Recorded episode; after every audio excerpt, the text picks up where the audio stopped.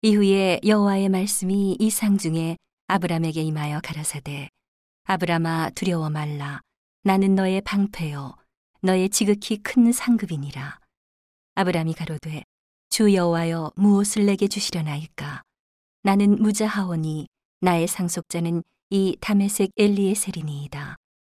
아브람이 또 가로되 주께서 내게 씨를 아니 주셨으니 내 집에서 길리온 자가 나의 후사가 될 것이니이다 여호와의 말씀이 그에게 임하여 가라사대 그 사람은 너의 후사가 아니라 내 몸에서 날 자가 내 후사가 되리라 하시고 그를 이끌고 밖으로 나가 가라사대 하늘을 우러러 뭇별을 셀 수 있나 보라.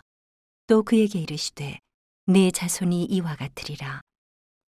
아브람이 여호와를 믿으니 여호와께서 이를 그의 의로 여기시고 또 그에게 이르시되 나는 이 땅을 내게 주어 업을 삼게 하려고 너를 갈대아 우르에서 이끌어낸 여호와로라.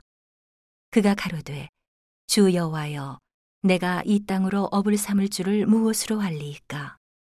여호와께서 그에게 이르시되 나를 위하여 3년 된 암소와 3년 된 암염소와 3년 된 수양과 산비둘기와 집비둘기 새끼를 취할지니라. 아브람이 그 모든 것을 취하여 그 중간을 쪼개고 그 쪼갠 것을 마주 대하여 놓고 그 새는 쪼개지 아니하였으며 솔개가 그 사체 위에 내릴 때에는 아브람이 쫓았더라.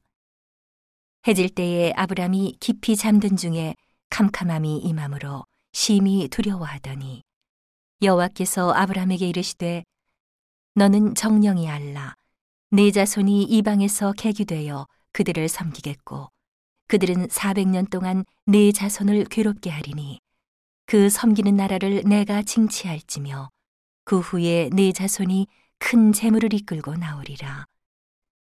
너는 장수하다가 평안히 조상에게로 돌아가 장사될 것이요. 네 자손은 4대 만에 이 땅으로 돌아오리니 이는 아모리족 속의 죄악이 아직 관영치 아니함이니라 하시더니 해가 져서 어둘 때에 연기 나는 풀무가 보이며 타는 횃불이 쪼갠 고기 사이로 지나더라. 그날에 여호와께서 아브람으로 더불어 언약을 세워 가라사대 내가 이 땅을 애굽 강에서부터 그 큰 강 유브라데까지 내 자손에게 주노니 곧 겐족 속과 그니스 족 속과 갓몬 족 속과 헷 족 속과 브리스 족 속과 르바 족 속과 아모리 족 속과 가나안 족 속과 기르가스 족속과 여부스 족속의 땅이니라 하셨더라.